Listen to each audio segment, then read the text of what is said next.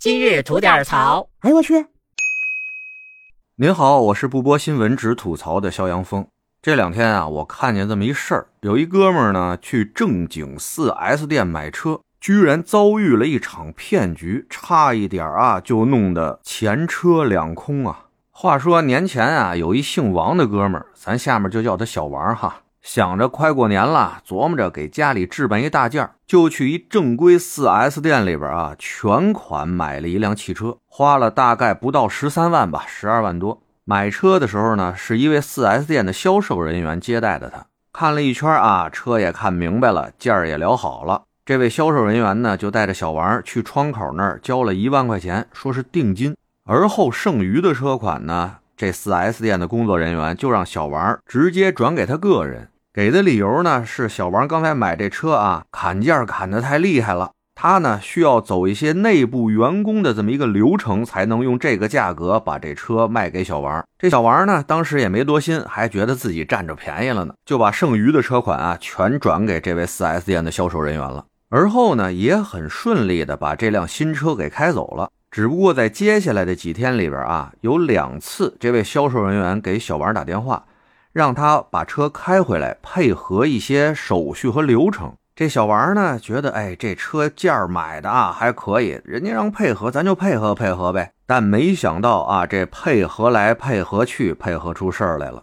在小王第三次把这车开回 4S 店，准备所谓的配合一下的时候啊，他刚买了十几天，没开到四五百公里的那新车，就让 4S 店给扣下了。理由呢？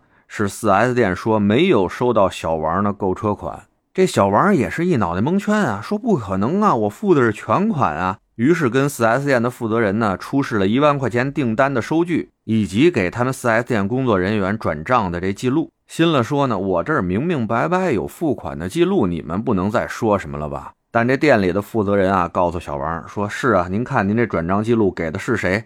给的是那个人啊，不是给的我们 4S 店。”现在呢，这个员工人已经离职了，把钱也给卷走了。这事儿没弄明白之前，您这车是开不走了。那这小王能干吗？十几万块钱呢，搁谁那儿也不是笔小数啊。在跟 4S 店多方沟通无果之后，选择了报警找媒体。在警方和媒体的双方努力下，哈，那位黑了钱的 4S 店销售人员终于出现了，也承认这钱是他自己给扣下了，而且已经花完了。在场的警察同志啊，给了他一机会，问他三天之内能不能把这钱给凑上。如果不能，现在就逮人啊！这销售员啊，当时满应满许的说，这三天肯定能把钱凑上。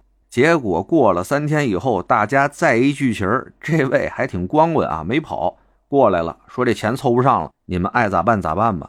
那他怎么办？就是警察同志的事儿了哈。一个职务侵占罪肯定是跑不了了，得判他几年。但现在这难题甩回到 4S 店和小王这儿了，一边是的确没收着钱，另一边是真金白银的把钱花了，车让人给扣下了。还好啊，最后在媒体的调解下，也咨询了律师，最后呢，4S 店决定自己承担后果以及后续的追偿工作，而付了车辆全款的小王呢，能踏踏实实的把自己那辆车给开走了。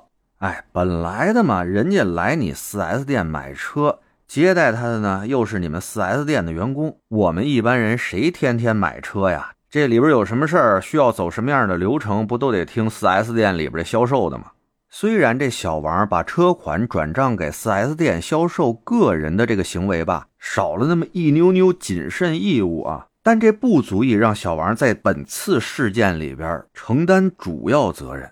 还好啊，在媒体、警方以及律师的帮助下，这事儿算是完美解决了。但我告诉您啊，这也就是在 4S 店这种事情，要是发生在银行，那你打官司都不带打得赢的。您上网搜搜去，这种事儿出了多少了？去存钱的，让柜台员工啊指引着买成了什么理财啊、保险啊这类东西，还有那账户里好面趴着的钱，说让那员工转走就让员工转走了，最后人居然告诉你是员工的个人行为，然后然后就打官司呗。